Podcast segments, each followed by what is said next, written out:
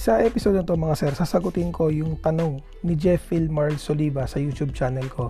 Ang tanong niya, Sir, mas mabilis po ba umalog yung square taper kumpara sa isang hollow tech?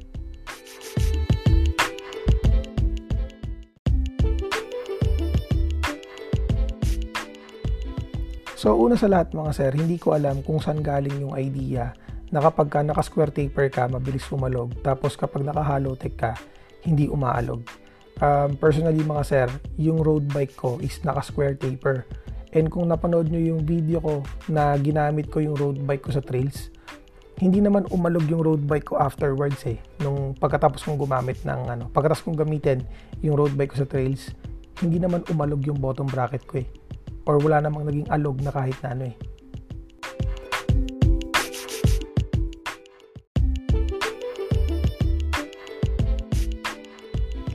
Actually mga sir, hindi pwedeng maging basehan ang isang type ng bottom bracket sa pag-alog ng isang bottom bracket. So, sana naging maliwanag ako. Hindi dahil naka square taper ka, aalog yung bottom bracket mo or meron kang mas mataas na chance na umalog yung bottom bracket mo. Actually mga sir, kahit ang hollow ang SRAM dub, at iba pang mga true spindle na bottom bracket ay umaalog kapag hindi tama ang preload ng isang bearing. So, hindi dahil naka-square taper ka, aalog yung bottom bracket mo at hindi dahil naka-hollow tech ka, hindi na aalog yung bottom bracket mo. Para hindi umalog ang isang bottom bracket or ang isang headset or ang isang hub, kailangan mong i-preload ng tama yung bearing para ma-eliminate mo yung play.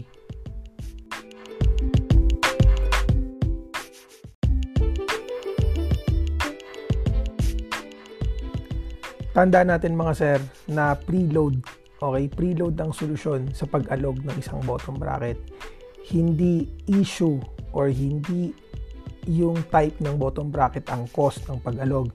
So magbibigay ako ng isa pang example yung ginagawa ko ngayon na vintage bike. Kung fina-follow nyo ako sa Facebook page ko, sa Instagram, or nakasubscribe kayo sa YouTube channel ko, malamang-lamang na by now, alam nyo na, na, na, na go-overhaul ako ng isang vintage na full suspension na bike na which is square taper. Ang ginawa ko lang is in-overhaul ko yung bottom bracket, nirepack, kinabit ko sa bike, ngayon walang alog. Actually, kahit nung binigay sa akin yung bike na yun dahil niregalo sa akin yun ng tatay ng asawa ko, wala rin namang alog yun nung kinuha ko yung bike na yun. As in, wala siyang kahit na anong alog.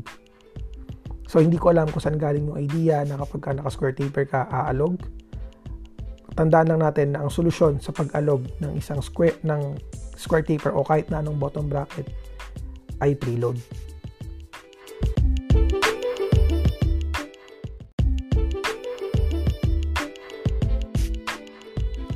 So, yung kung papaano nagpe-preload, kung tinatanong nyo paano nagpe-preload, may mga video na akong ginawa o, or may video na akong nagawa kung papaano ginagawa yung preload ng bearing sa bottom bracket at sa headset.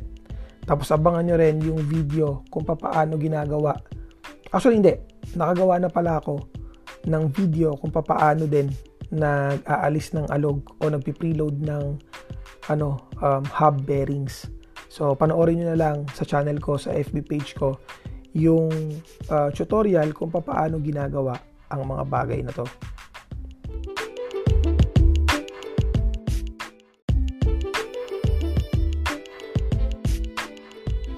So sana may mga bago tayong bagay na natutunan sa podcast episode na to. So as always mga sir, kung hindi pa kayo naka-follow sa akin sa Facebook at sa Instagram at Kamote Workshop at syempre Huwag nyo na rin kalimutan na mag-subscribe sa YouTube channel ko, Kamote Workshop. See you sa susunod na episode.